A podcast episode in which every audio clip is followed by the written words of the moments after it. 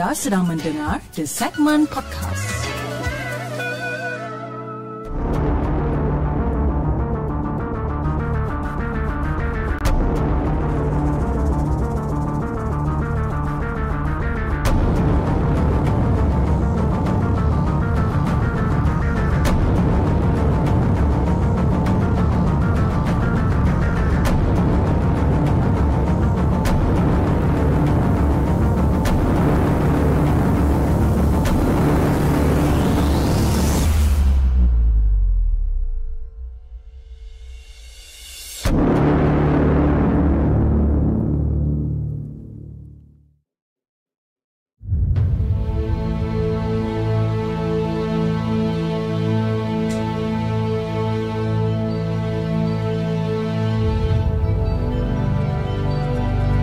Guys, Assalamualaikum. Welcome back to the segment. Apa khabar guys? Saya harap anda semua dalam keadaan sihat Dan hari ini Satu hari bulan November Bertemankan saya sekali lagi dalam satu lagi rancangan Markas Puaka Di mana kita akan berkongsi tentang kisah-kisah seram Yang telah dihantar ke the segment Dan juga Yang mana kita telah ambil Daripada blog-blog tempatan. Apa khabar guys? Okay Malam ni kisah seram yang kita nak ketengahkan pada malam ni kita ada lebih kurang dalam enam cerita yang kita nak ketengahkan pada malam ni. Malam ni saya tak buka talian untuk Hello Poker.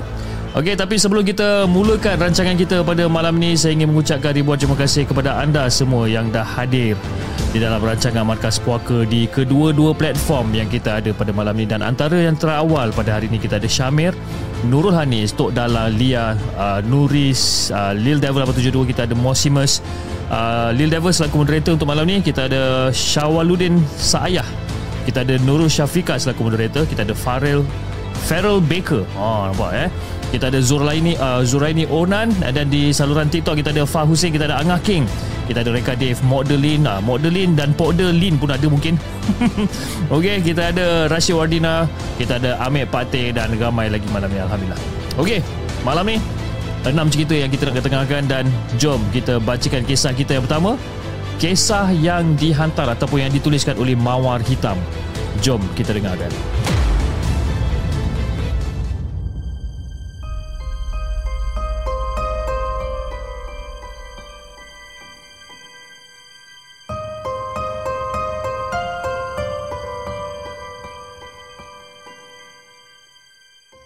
Adakah anda telah bersedia untuk mendengar kisah seram yang akan disampaikan oleh hos anda dalam Markas Puaka?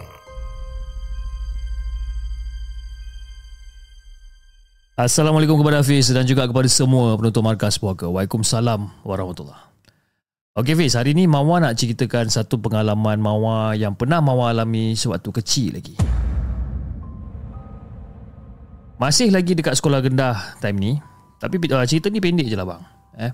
Bukan seram Tapi dia more pada misteri sikit Okay Abang Hafiz Cerita dia macam ni Kejadian ni berlaku pada waktu siang Dan waktu pagi ke arah tengah hari macam tu lah Dan Mawar masih ingat lagi Hari tu adalah pada hari Senin Memang Mawar ingat sangat hari dia Sebabkan waktu tu Mawar ha, Dengan mak abah dan juga abang pergi ke pasar pagi. Jadi bang kalau dekat tempat Mawar ni kita orang panggil dia sebagai pekan Isnin. Sebabkan pasar ni seakan pasar malam macam tu. Kan? Pasar pagi ni seakan macam pasar malam. Dan hanya ada pada hari Isnin di sebelah pagi je. Jadi Fiz dijadikan cerita, nak dijadikan cerita, waktu ni Mawar tengah galit lah. Tengah galit tengok tengok mak apa mak pilih-pilih barang dekat satu gerai ni. Dan pada waktu tu, Mawar macam terpandang ke arah belakang sebelah kiri Mawar. Okey, terpandang dekat bahagian belakang sebelah kiri. Okey, pada waktu tu macam agak pelik sikit. Sebabkan apa tahu? Sebabkan sifat Mawar ni sejenis kalau macam kalau Mawar tengok benda pelik ataupun benda cantik, Mawar akan tengok benda tu lama-lama. Jadi disebabkan sifat ingin tahu yang agak mendalam pada waktu ni, Mama per- perhatikan je benda tu. Mama tenung je benda tu lama-lama. Dan waktu Mama terpandang ke arah belakang sebelah kiri Mama tu, Mawar ternampak ada seorang lelaki dan juga ada seorang perempuan. Jadi diorang punya ketinggian ni tak adalah tinggi sangat bang. Senang kata kalau macam kalau macam manusia tu, ha, kita panggil dia macam manusia kerdil lah. Kan? Ketinggian dia lebih sikit je dengan ketinggian mawar pada waktu tu. Tapi diorang ni orang dewasa. Tapi yang peliknya dan yang membuatkan mawar tertarik untuk tengok diorang lama-lama tu adalah sebabkan diorang ni mempunyai corak kulit yang berbelang-belang. Ha, pelik kan? Nak tahu belang tu macam mana? Sekejap lagi saya akan tunjukkan gambar kepada Bafi dan juga kepada semua penonton di segmen.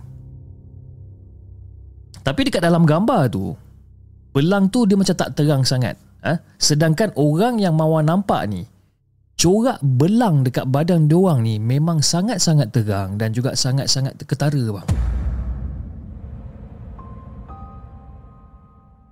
Dan sebab kedua kenapa Mawar rasa pelik lagi tu, dia punya hidung tak normal macam hidung manusia.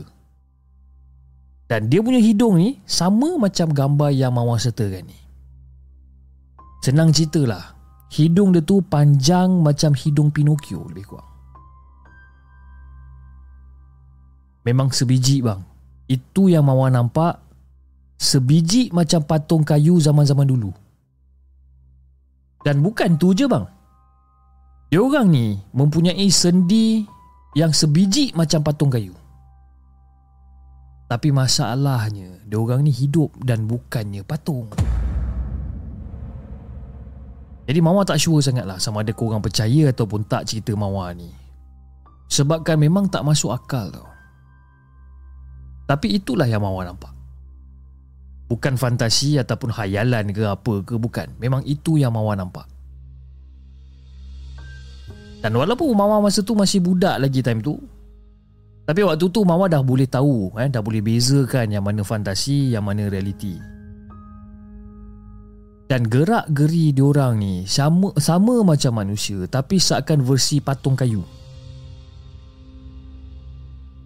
Satu lelaki Satu perempuan Dan kedua-dua ni Diorang tengah pegang tangan dan diorang tengah pegang beberapa bungkusan.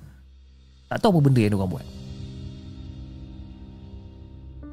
Jadi bang, pada waktu tu mak tanya pada mak mawar masa tu. Kan, mak. Mak. Tu orang tu kenapa kulit dia macam tu lah, mak? Mama tanya macam tu. Jadi mak pun jawab balik. Mawar, eh. Tak payah tengok lah.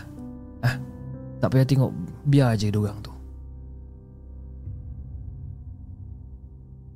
Dan mak mawar hanya cakap macam tu je lah Kalau ikutkan reaksi, uh, reaksi logik manusia Mesti kita akan terkejut Tapi mak menjawab macam tu tanpa tengok dia orang pun. Sekarang kan macam mak dah tahu daripada awal. Jadi disebabkan mak cakap macam tu Jadi mawar pun tak tanya apa-apa lagi dah. Walaupun mak dah habis belanja ha, Dan nak berjalan keluar pun Daripada kawasan pasar pagi ni mata mawar ni masih lagi memandang ataupun tertumpu pada dia orang Sebab akal budak-budak mawar masa tu rasa pelik. Kenapa wujudnya manusia yang macam tu? Jadi bang bila dah besar ni baru terfikir. Mungkin pada waktu tu mak mawar memang tak nampak dia orang. Tapi biasalah kan. Dialog ibu-ibu kan. Kalau katakan anak dia nampak benda-benda yang pelik, dia orang yang yang dia orang tak nampak, ha, macam tu je lah jawapan dia orang. Jawapan selamat kata orang. Jadi bila dah besar ni bang, Mawar pernah juga tanya pasal apa yang Mawar nampak tu. Eh macam Mawar cakap lah. Mak Mawar mungkin tak nampak benda tu. Dan mungkin dia nampak, Wallahualam. Tapi jawapan mak memang macam tu lah. Jawapan dia selamba gitu je. Jadi itulah bang Cerita yang saya nak kongsikan dengan Wafi dan juga kepada semua penonton Markas Puaka Cerita tu tak adalah orang kata macam seram sangat Tapi dia mau pada misteri lah Okay Dan dekat sini Saya sertakan gambar Untuk Wafi dan juga kepada semua penonton Markas Puaka Untuk lebih faham Dengan apa benda yang Mawar nampak sebenarnya Dan ini adalah gambar dia bang Okay guys, ini adalah gambar yang disertakan oleh Mawar Okay Dan orang yang Mawar nampak tu adalah seperti orang yang yang yang sebelah kiri ni lah. Orang yang Mawar nampak tu seakan macam ni, sendi tulang dia jelas dan hidung dia panjang macam tu. Okay? Itu satu. And then badan dia orang ni pula berbelang-belang. Macam apa yang ditunjukkan dekat dalam gambar ni. Badan dia tu berbelang. Berbelang macam belang kayu macam ni. Cuma macam apa yang Mawar cakapkan tadi tu, dia punya belang kayu tu dia lebih pekat, lebih lebih prominent lah, lebih jelas dia punya belang tu kan dan mempunyai hidung panjang yang macam Pinocchio ni. Wallahu a'lam apa benda yang Mawar nampak pada waktu tu. Terima kasih Mawar di atas satu perkongsian yang agak menarik pada malam ini. Assalamualaikum.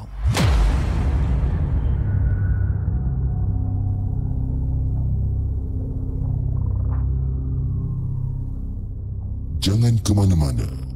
Kami akan kembali selepas ini dengan lebih banyak kisah seram.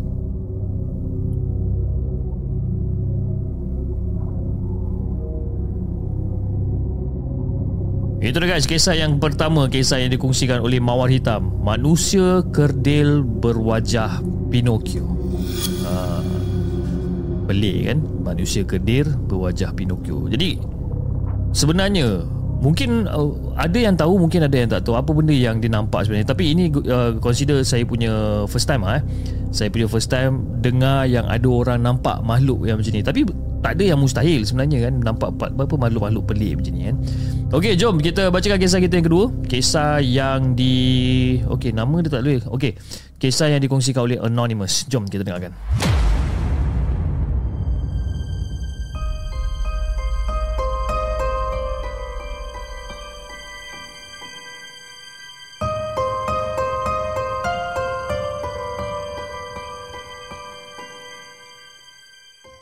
Adakah anda telah bersedia untuk mendengar kisah seram yang akan disampaikan oleh hos anda dalam Markas Puaka?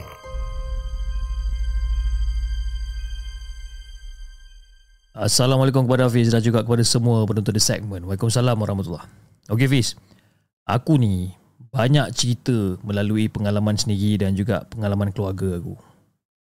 Dan cerita pertama pasal rumah aku dekat Kuantan dulu. Jadi Fiz, parents aku ni dua-dua dia asal KL. Dan diorang adalah penjawat ke, uh, kerajaan. Dan tak lama lepas aku lahir, anak ayah aku naik pangkat dan dia pun dah ditransferkan ke Pahang. Jadi kita orang pun okey lah, dia dah transfer ke Pahang. Kita orang pun tinggal dekat satu kawasan perumahan yang berada dekat bandar Kuantan. Dan ayahku beli rumah teres dua tingkat dekat dengan lorong Seri Kuantan. Jadi Vi, rumah dekat Kuantan ni, kalau compare dengan rumah teres sekarang ni, eh, agak besar jugalah. Ada empat bilik, satu dekat uh, tingkat bawah dan juga tiga dekat tingkat atas. Dan abang-abang aku share bilik dan aku tidur seorang pada waktu tu. Dan sejak pada kecil lagi, memang aku ni dah dilatih ha? dah dilatih untuk tidur seorang-seorang. Jadi lepas pada waktu tu lampu semua mesti dah tutup lah semua eh. Lampu dah semua tutup dan pintu bilik masing-masing pun tutup rapat pada waktu malam. Jadi itulah eh dilatih daripada kecil. Beza dengan budak-budak zaman sekarang Fiz. Nak tidur pun lampu side table nak kena on. Kan? Lepas tu lampu dekat luar pun nak kena pasang. Ha. Aku bukan mengata anak-anak korang, anak-anak aku lah tu kan? Jadi Fiz pada waktu tu kadang-kadang aku tak mengantuk lagi pun. Tapi parents aku dah suruh tidur. Jadi terkebir-kebir lah aku dekat dalam bilik gelap tu. Bila lah aku nak boleh tidur ni kan? Mata tak mengantuk Fiz. Jadi Fiz dekat kawasan rumah aku ni majoriti dia adalah orang Cina. Yang tinggal dan diorang ni pula suka bela anjing. Kau bayangkan lah eh. Tinggal dekat neighborhood yang banyak anjing ni banyak kali juga sebelum aku kena kacau ni anjing-anjing tu mesti menyalak. Menyalak, melulung dengan kuat-kuat.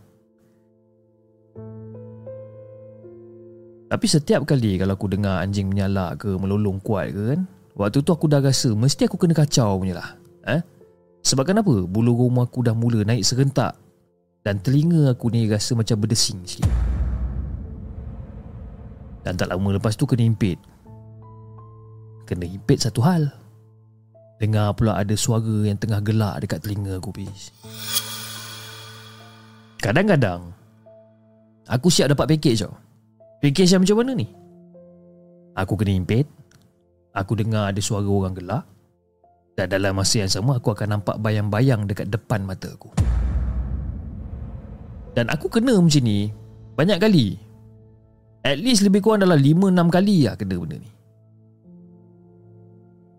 Jadi ada sekali tu Aku tak ingat bila lah aku masuk tidur Eh? Tahu-tahu tengah duduk dekat meja study Dalam keadaan gelap eh, Sambil tangan aku tu pegang patung-patung Barbie Macam tengah-tengah main Macam tengah main. Favorite toy aku pada waktu tu adalah memang Barbie doll kan? Dan aku tak ingat sebab apa aku mengigau ke apa ke. Tapi korang bayangkan eh? Seram gila bila kau bangun dalam keadaan tengah-tengah gelap ni Dan tangan-tangan kau ni tengah pegang Barbie Bayangkan Lepas pada tu aku campak semua Barbie-Barbie ni semua ni Dan aku terus tidur dekat katil Jadi Fiz, kejadian yang paling seram berlaku dekat aku ada sekali tu. Pada tu waktu tengah malam tau. Sebab kenapa? Aku tengah demam. Dan parents bagi aku tidur dengan diorang. Jadi pada malam tu aku pun tidur lah. Aku tidur dekat atas katil dengan mak aku. Dan ayah aku tidur dekat bawah sebelah aku. Tengah-tengah tidur tu Fiz. Tiba-tiba bulu aku, bulu rumah aku rasa macam meremang. Naik je. Jadi pada waktu tu aku tarik tangan mak aku tau. Aku tarik tangan mak aku sebab kenapa? Sebab aku takut. Dan masa aku tengah tarik tangan aku, tangan mak aku ni, aku perasan kepala mak aku ni macam menoleh ke aku lah. Okey lah, aku pandanglah muka mak aku. Dalam keadaan yang macam orang kata sama-sama gelap ni, aku tarik tangan aku pandang muka mak aku. Masa aku pandang muka mak aku, Fiz, muka mak aku tengah tersenyum dekat aku. Dan yang paling pelik tu Mata mak aku ni Warna dia hijau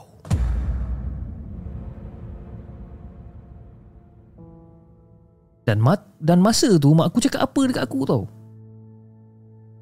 Dia kata Apa hantu yang kau tengah nampak tu? Aku terus rasa macam nak pengsan masa tu. Ha? Rasa macam nak terkencing pun ada lah. Dah lah tengah demam. Jadi kelang kabut masa tu aku baca ayat kursi. Ha? Tapi aku tahulah memang dah tengah langgang lah Bacaan aku ni. Kan? Banyak kali aku baca Benda tu masih dekat situ juga. Tak belah-belah kat situ. Dan kalau tak silap aku Aku baca buat kali keempat Kalau tak silap aku Barulah benda tu Dia bertukar menjadi kelawar Dan dia keluar melalui tingkap. Bila sekarang aku ingatkan balik via cerita ni Macam drama gila lah Dengan side effect seram tukar jadi kelawar bagai ni. Tapi itu yang aku hadapi masa tu Jadi lepas dah tenang Aku bagi tahu dekat parents aku Yang aku kena kacau. Tilam masa masa malam tu Tilam tu pun basah Fiz. Sebab kenapa aku terkencing. Aku tak malu lah nak mengaku benda ni. Aku terkencing malam tu. Dan abang aku nombor dua pun selalu juga kena kacau dekat rumah Kuantan ni. Tapi tak ingat sangatlah cerita dia macam mana kan. Dan salah satu cerita dia dia mula nampak gasing tengah berpusing dekat dalam bilik dia dalam keadaan gelap-gelap gelita. Dia nampak gasing tu ya. Bilik dia tengah gelap dengan cahaya-cahaya sama daripada bahagian luar ni. Agak gelap bilik dia. Dia nampak ada gasing tengah berpusing. Dan masa gasing tu tengah berpusing, gasing tu dia macam mengeluarkan satu macam cahaya macam macam berkilau sikit. Lepas tu dia nampak ada orang tengah duduk dekat situ tengah spin gasing tu. Dan tak lama kemudian dia nampak macam ada background rumah kampung pula dekat belakang. Ha. Dan dia kata apa yang dia nampak tu seolah-olah macam kau tengah tengok movie daripada projektor kau. Kau nampak benda tu. Dan lepas pada tu orang yang dia nampak tengah spinning gasing tu masa tu Orang tu tengah menyeringai dekat dia Gelak lepas tu hilang Aku pelik habis Aku pelik sebenarnya Apa sah rumah Kuantan ni banyak sangat kena kacau Rumah ni bukannya lama sangat pun Dibina pada awal tahun 1980-an ha? Bukannya besar mana ha? Teres Jadi dekat dengan jiran-jiran lain sebenarnya Dan aku duduk dekat Kuantan Sampai umur aku 14 tahun bis. Dan lepas tu kita orang pun berpindah ke KL Lepas ayah aku besar, uh, besar Jadi itulah kisah Cerita seram dan juga misteri yang aku nak kongsikan dengan Hafiz dan juga kepada semua penonton markas puaka tentang rumah kami dekat Lorong Seri Kuantan. Assalamualaikum.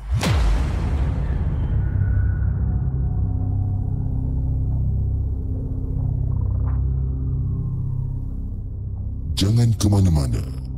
Kami akan kembali selepas ini dengan lebih banyak kisah seram.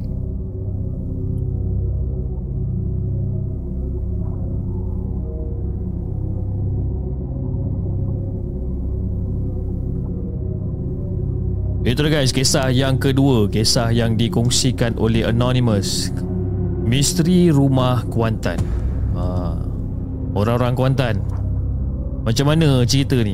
Okey Tadi masa dia ada cerita satu part Dia kata yang dia tarik eh, Dia tengah demam Dan dia tarik tangan mak dia Untuk tidur sebabkan dia rasa macam Cuak-cuak takut-takut sikit Sebabkan tiba-tiba bulu roma dia meremang Dan sebagainya. Lepas tu dia pandang mak dia Dan mak dia tengah senyum dekat dia. Dan mata mak dia tu jadi warna hijau. Saya teringat masa zaman saya dah form 1 kot. Saya tak tahu saya pernah cerita kat korang ke tak. Tapi masa tu saya, saya, saya form 1 atau form 2 lah. Saya memang demam panas teruk gila babi punya. Memang teruk gila saya demam panas dan saya tidur dekat dalam bilik. Masa tu jam menunjukkan, kalau tak silap saya masa tu lepas asar kot. Lepas asar. Memang saya memang teruk demam dia. Dan saya baring dekat dalam bilik. Tapi saya tak baring dekat atas katil. Saya baring dekat lantai lah. Saya apa uh, arwah ayah saya bentangkan toto saya baring dekat uh, dekat atas lantai. Jadi dekat sebelah kanan saya pada waktu tu ada katil double decker lah. Okay, jadi kalau katil double decker zaman dulu zaman katil kayu tu, bahagian bawah tu kosong lah. Jadi maknanya bahagian bawah kosong ada tilam. Okay, katil tu ada tilam and then dia ada double decker lah. Jadi kain cadar tu of course bila kita tutup kain cadar kain cadar tu akan tutup bahagian kosong yang bawah tu. Lah. Jadi bahagian bawah ni memang tak ada benda, memang kosong. Okay. So saya tengah baring masa tu saya tengah demam saya saya baring dan saya terdengar macam ada benda yang macam tengah bergerak dekat bahagian bawah katil ni lah. Okay. Saya saya dengar benda tu. Dia macam apa benda ni kot lipas ke ataupun tikus ke apa saya tak sure. And then saya nampak uh, cadar katil tu dia macam bergerak sikit. Okay lah tak kisah lagi. And at one point cadar katil tu seolah-olah macam diselak tau. Okay, diselak dan masa tu saya tengah tidur saya tengah menghadap ke bahagian bawah katil tu tengah baring kan. Saya macam tengok je bawah katil ni macam apa benda ni kan bergerak-gerak ni kan. Dan saya nampak benda tu seolah-olah macam diselak. Okay, saya tak tahu lah sama ada diselak ke angin ke saya tak sure sangat ya. Masa tu yang form 1 yang dah lama. Dan apa yang saya nampak dekat bawah tu, sumpah demi Allah saya cakap eh. Saya nampak ada satu orang yang kepala dia sangat besar, badan dia kecil, kepala dia besar dan dia tengah senyum dekat saya masa tu. Tau.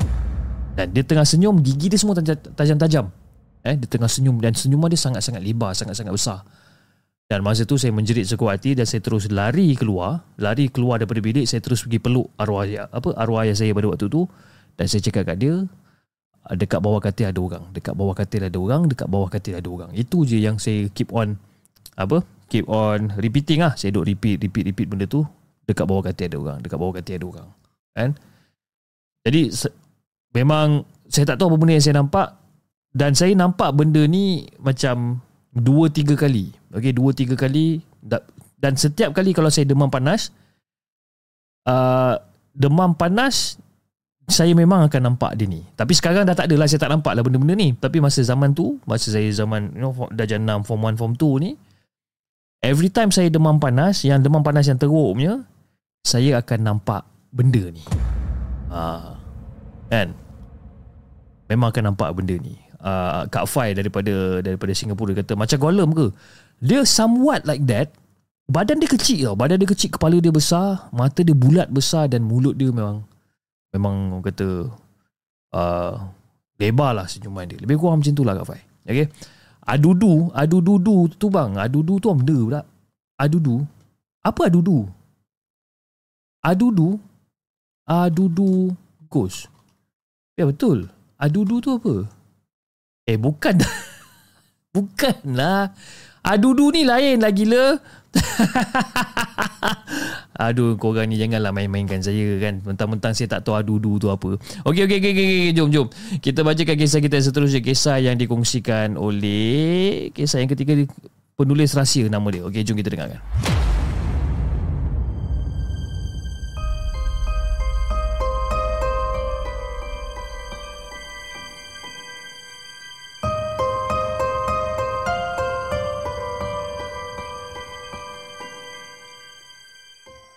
Adakah anda telah bersedia untuk mendengar kisah seram yang akan disampaikan oleh hos anda dalam Markas Puaka?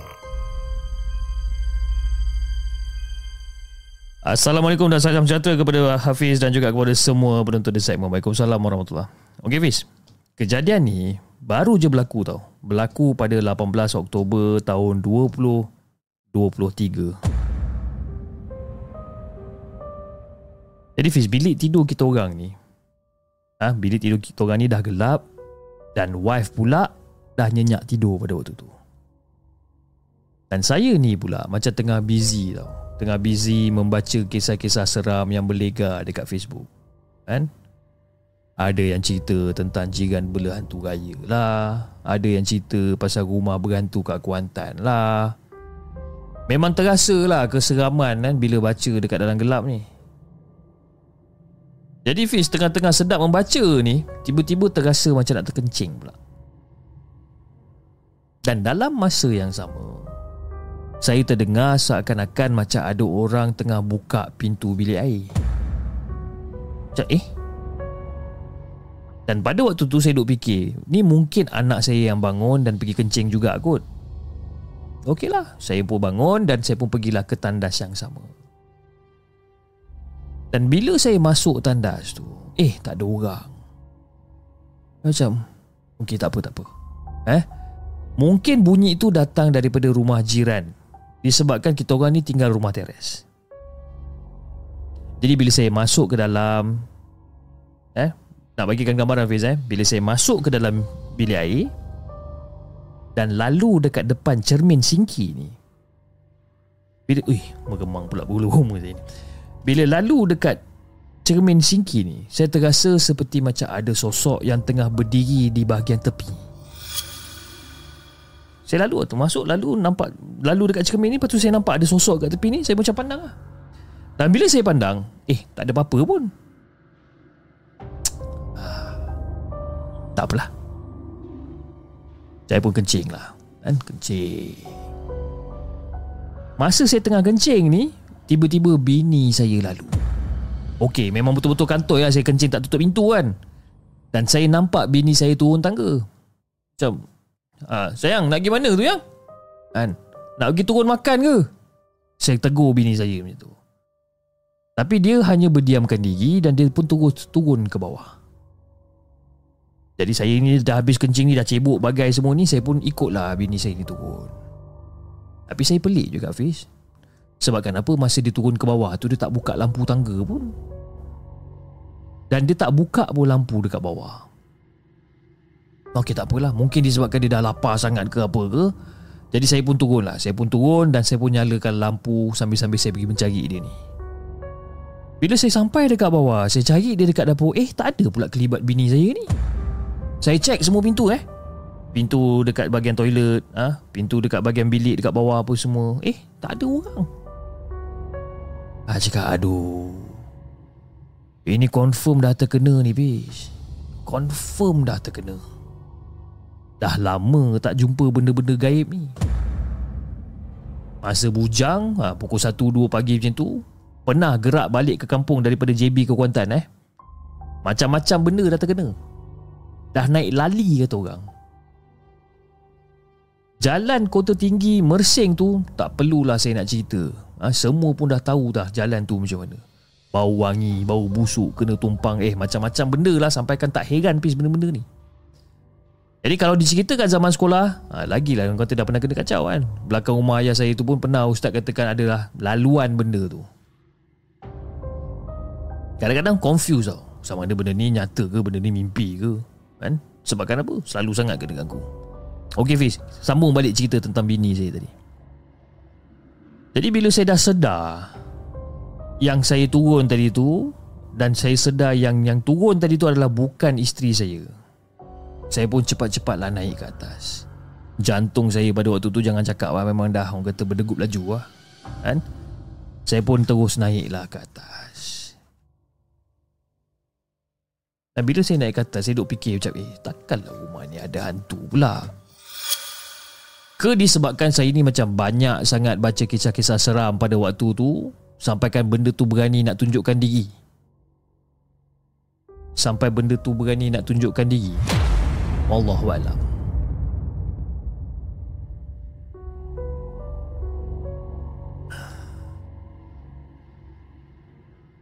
Jadi masa tengah naik ke atas tu ha, Masa tengah naik ke atas Lampu kat bawah memang tak tutup Fiz Lampu kat bawah memang tak tutup. Manalah tahu tiba-tiba kena tarik kaki ke bawah ke apa ah ha, Dia muncul kat tangga ke. Ha, Sempatlah orang kata berlari dalam keadaan terang je tak? Tapi Alhamdulillah lah tak ada benda yang terjadi. Kan? Dan masa saya masuk dekat dalam bilik Saya tengok elok aja bini saya tengah berdengkur masa tu. Memang sah. Kelibat tu berani menyerupai bini saya pada waktu tu. Saya yakin sebab apa saya yakin? Sebab tepi tandas hanya ada satu laluan je nak turun ke bawah. Jadi pada waktu tu orang kata tak fikir panjang lebih. Ha? Saya mula baca Yasin dalam hati dan juga beberapa surah-surah panjang ha, dalam Al-Quran ni. Jadi sebelum naik ke katil dan tidur Saya nak bagikan gambaran kepada Hafiz dan juga kepada semua penonton Markas Puaka Belakang katil kita orang ni Ada tingkap dan juga langsir Yang tak berapa nak tebal sangat Disebabkan uh, Dan disebabkan itu Cahaya lampu luar boleh masuk menebusi Ke dalam rumah kami Dengan kata lain Saya boleh nampak jelas di bahagian luar rumah. Walaupun ada langsir tapi saya boleh nampak jelas dekat bahagian luar rumah. Okeylah.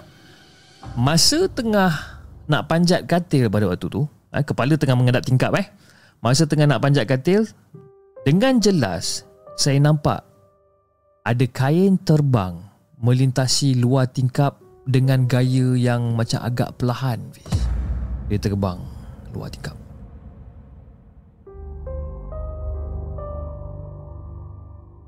Seriously saya cakap cip Kalau suruh saya genggam pen pada waktu tu Memang dah tak mampu kan? Yasin saya pun dah berterabur Ayat kursi pun tak ke mana Tapi disebabkan hal tu Saya hanya mampu sambung Merangkak-rangkak eh?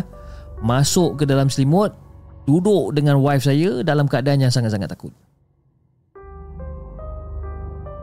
Jadi walaupun dalam keadaan tengah menggelabah ni saya sempat untuk siapkan cerita ni juga untuk diperdengarkan kepada semua penonton markas puaka. Mungkin betul ah bila ada yang kata bila kita kerap baca kisah seram ni benda-benda ni seakan-akan memehati gerak-geri kita dalam diam. Dan saya harap benda ni sekadar lalu je lah. Kan? Jadi itulah Hafiz Kisah yang saya nak kongsikan dengan Hafiz Dan juga kepada semua penonton Markas Puaka. Assalamualaikum.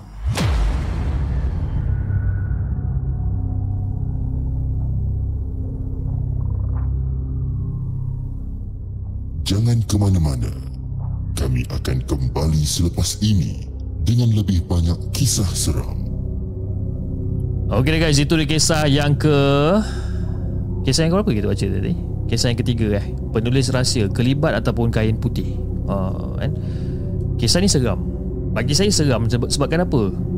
Gambaran yang dia berikan eh, Masa dalam penceritaan ni Gambaran dia berikan Dia punya position rumah ni Ataupun position Turun tangga dan sebagainya dia, dia Layout dia lebih kurang Macam rumah saya juga. Okay daripada Tapi tapi macam dia Daripada toilet Bilik dia tu Dia boleh nampak wife dia terus turun kan? Ah, Saya punya tak boleh lah. Saya punya tak, tak boleh nampak macam tu. Tapi uh, in terms of bila dia turun uh, pergi ke dapur apa semua saya dah boleh bayangkan lah macam mana. Dan position katil dia pun dengan you know langsir yang tak berapa nak tebal dan sebagainya uh, benda-benda tu dia lebih kurang lah. Tiba-tiba saya macam jual pula kan. Dan apa yang dia cakap tu pun memang betul juga kan. Ya, kita duduk dengar cerita hantu tiap-tiap malam. Dan benda tu pun mendengar-dengar juga dengan kita kan. Sama ada kita cerita betul ke cerita main-main ke kan. Kita memper, apa, mempermainkan dia ke apa kita pun tak tahu kan. Dan macam anda perasan tadi pun lighting saya ni tadi pun dengan out of sudden tiba-tiba pop, ha, dan itu bukan kali pertama sebab sebelum-sebelum ni pernah juga terjadi. Cumanya dah lama tak terjadi kan? But now dia jadi balik. So whatever I don't care. Okay Kita just Jalan je lah buat kerja kita kan Kita Basically kita Tengah buat benda ni Kita just nak cari makan kan. Kita nak buat kerja. So yeah Okay jom kita bacakan kisah kita yang seterusnya Kisah yang keempat. Kisah yang dikongsikan oleh Kak Long Ampang. Boleh macam dia ni eh. Kak Long Ampang. Jom kita dengarkan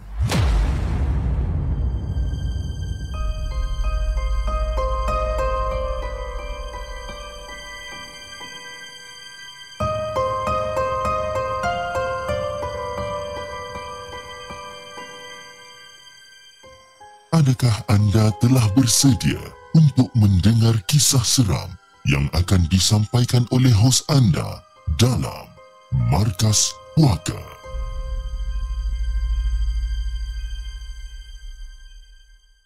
Assalamualaikum Hafiz dan juga kepada semua penonton The Segment.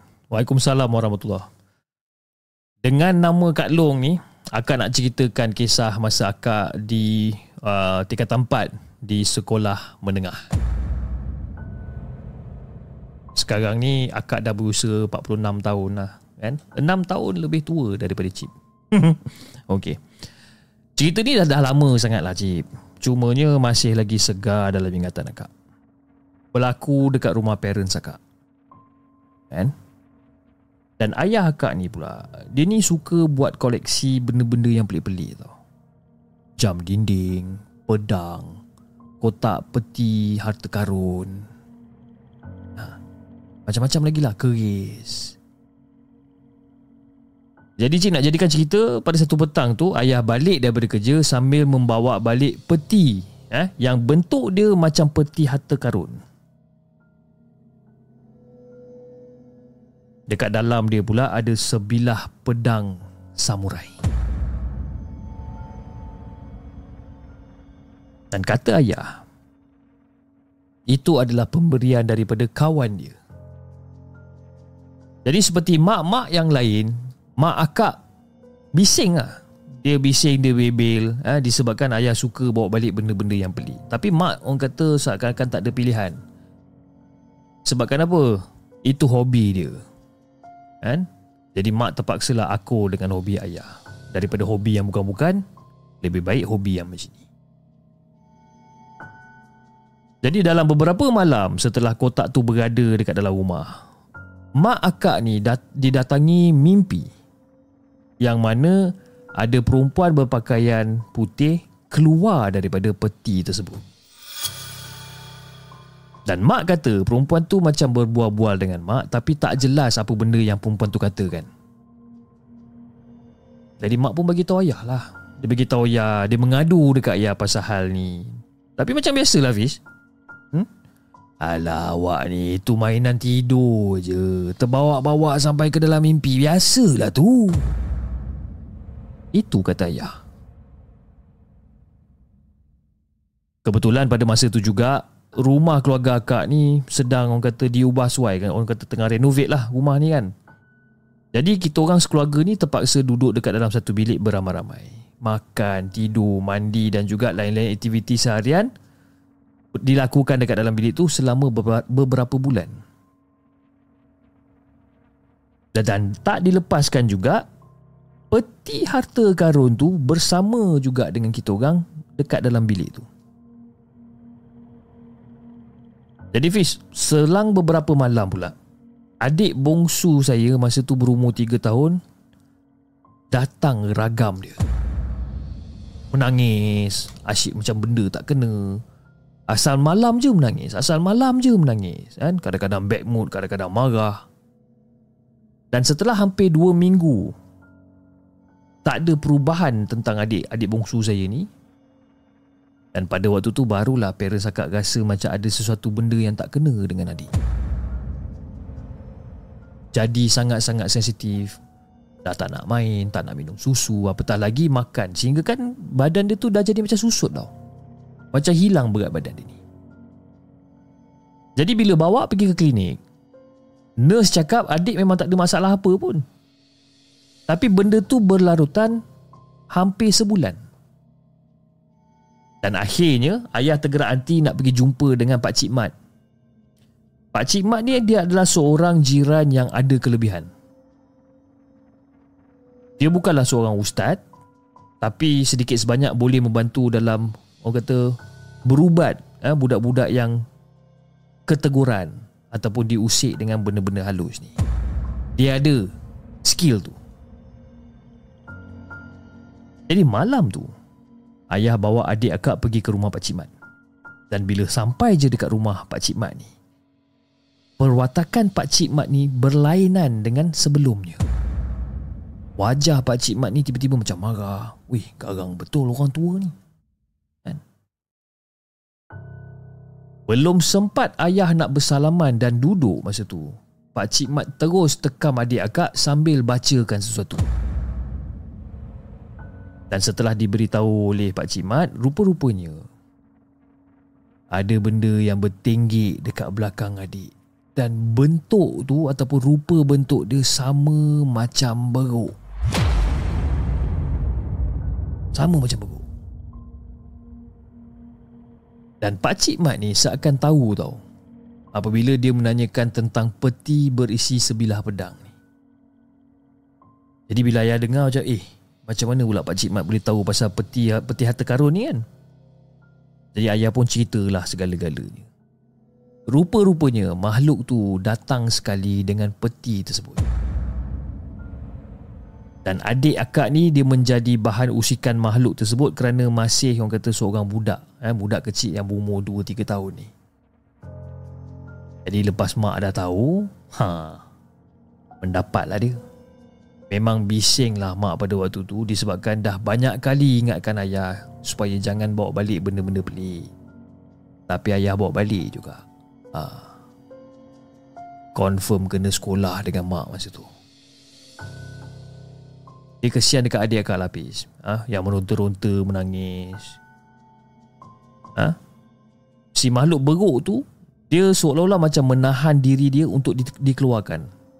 Apatah lagi dengan keadaan Pakcik Mat terpaksa menahan tangan dan juga badan adik semasa dalam proses rawatan berjalan. Jadi Cip, lepas beberapa jam berubat ni, Alhamdulillah. Eh, Alhamdulillah disebabkan Pakcik Mat ni berjaya keluarkan makhluk tu. Dan ayah kata, adik akak ni umpama bersemangat.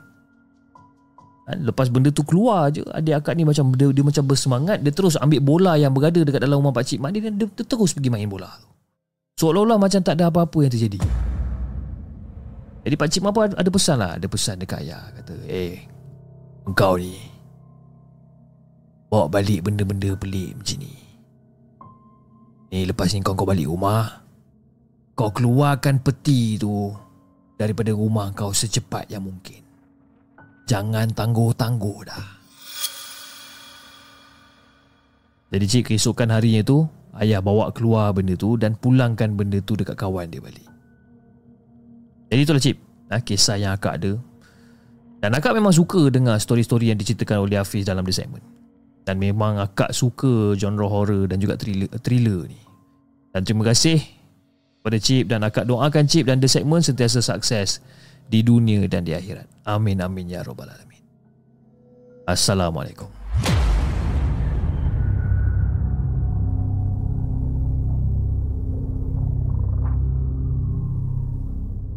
Jangan ke mana-mana. Kami akan kembali selepas ini dengan lebih banyak kisah seram. Terima kasih kepada Kak Long Ampang di atas doa yang diberikan. Ah, Kak Long Ampang dengan kisah dia yang berjudul Penunggu Peti Ganggu Adik. Ah, Dan Kak Long Ampang menghantar ah, kisah seram beliau melalui Google Form. Jadi mungkin moderator saya, moderator segmen boleh bantu saya untuk naikkan link Google Form untuk anda submit cerita anda melalui Google Form dan dan mungkin kita akan boleh bacakan cerita anda uh, di masa yang akan datang. Okey, jom kita dengarkan kisah kita yang seterusnya. Kisah kita yang kelima, kisah yang dihantarkan oleh Biu Muhammad. Jom kita dengarkan.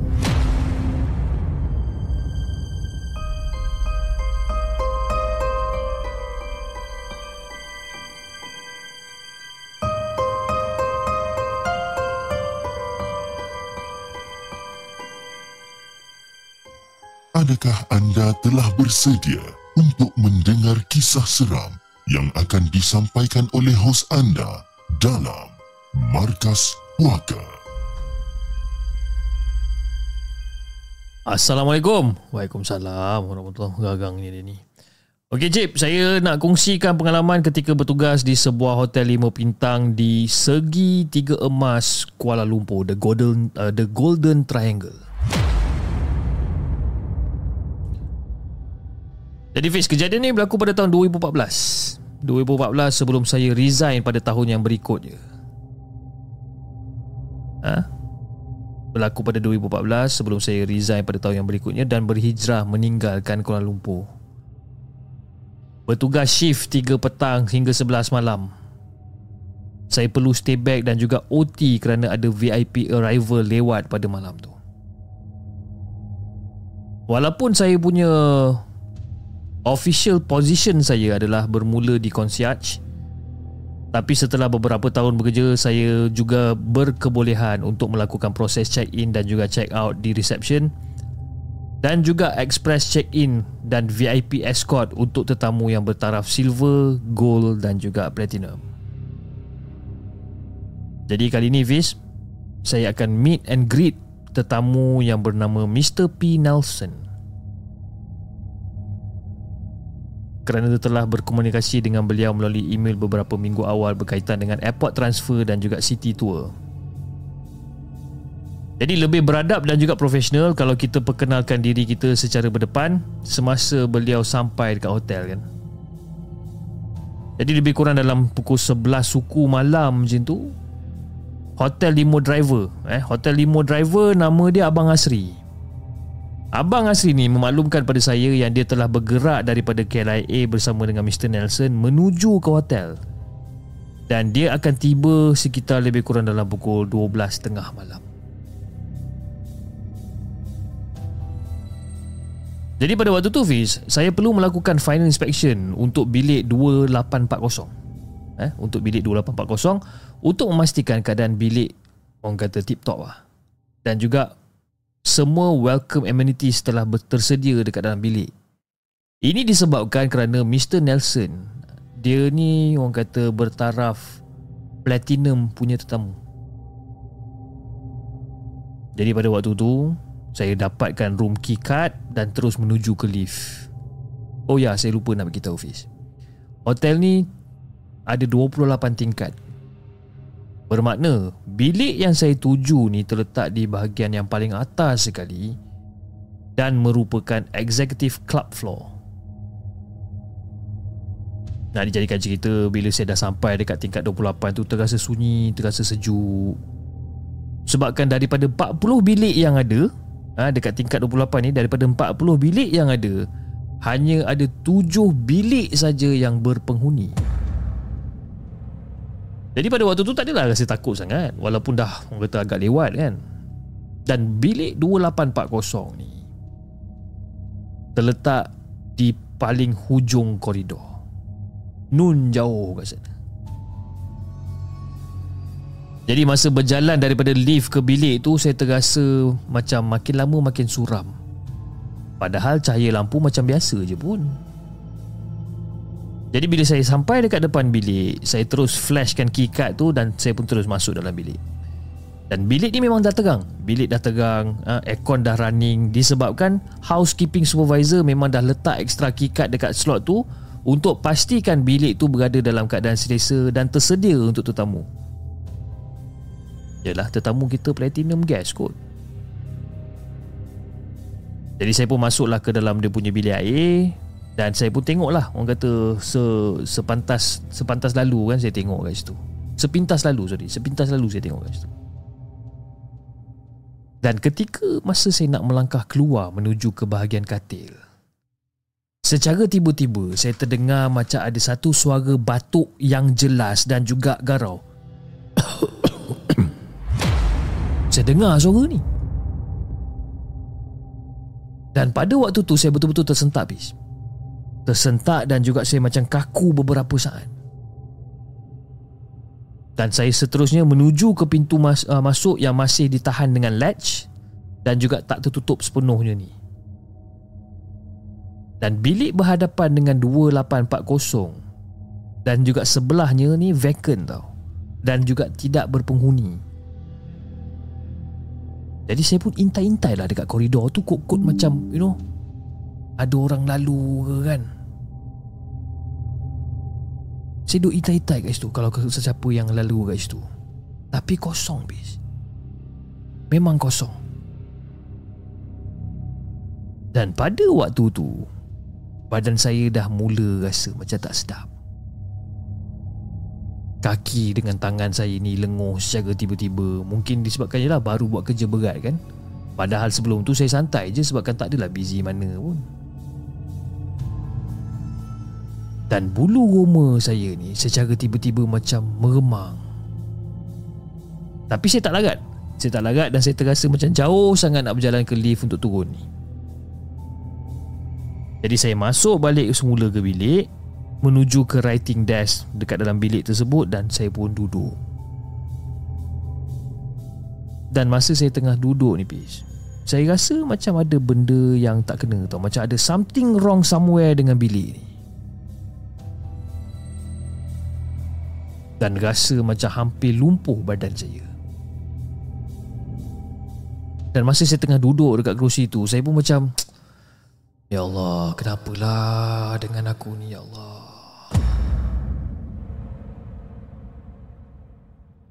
Jadi pada waktu tu saya angkat telefon dekat writing desk tu dan saya pun teruslah call ke executive club launch yang berada dekat tingkat 24.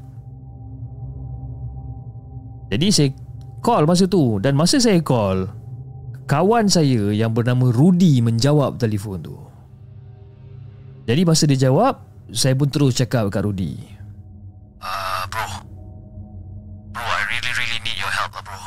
Can you datang dekat bilik 2840 tak? Aku tiba-tiba rasa macam tak sedap badan lah bro. Badan aku ni tiba-tiba rasa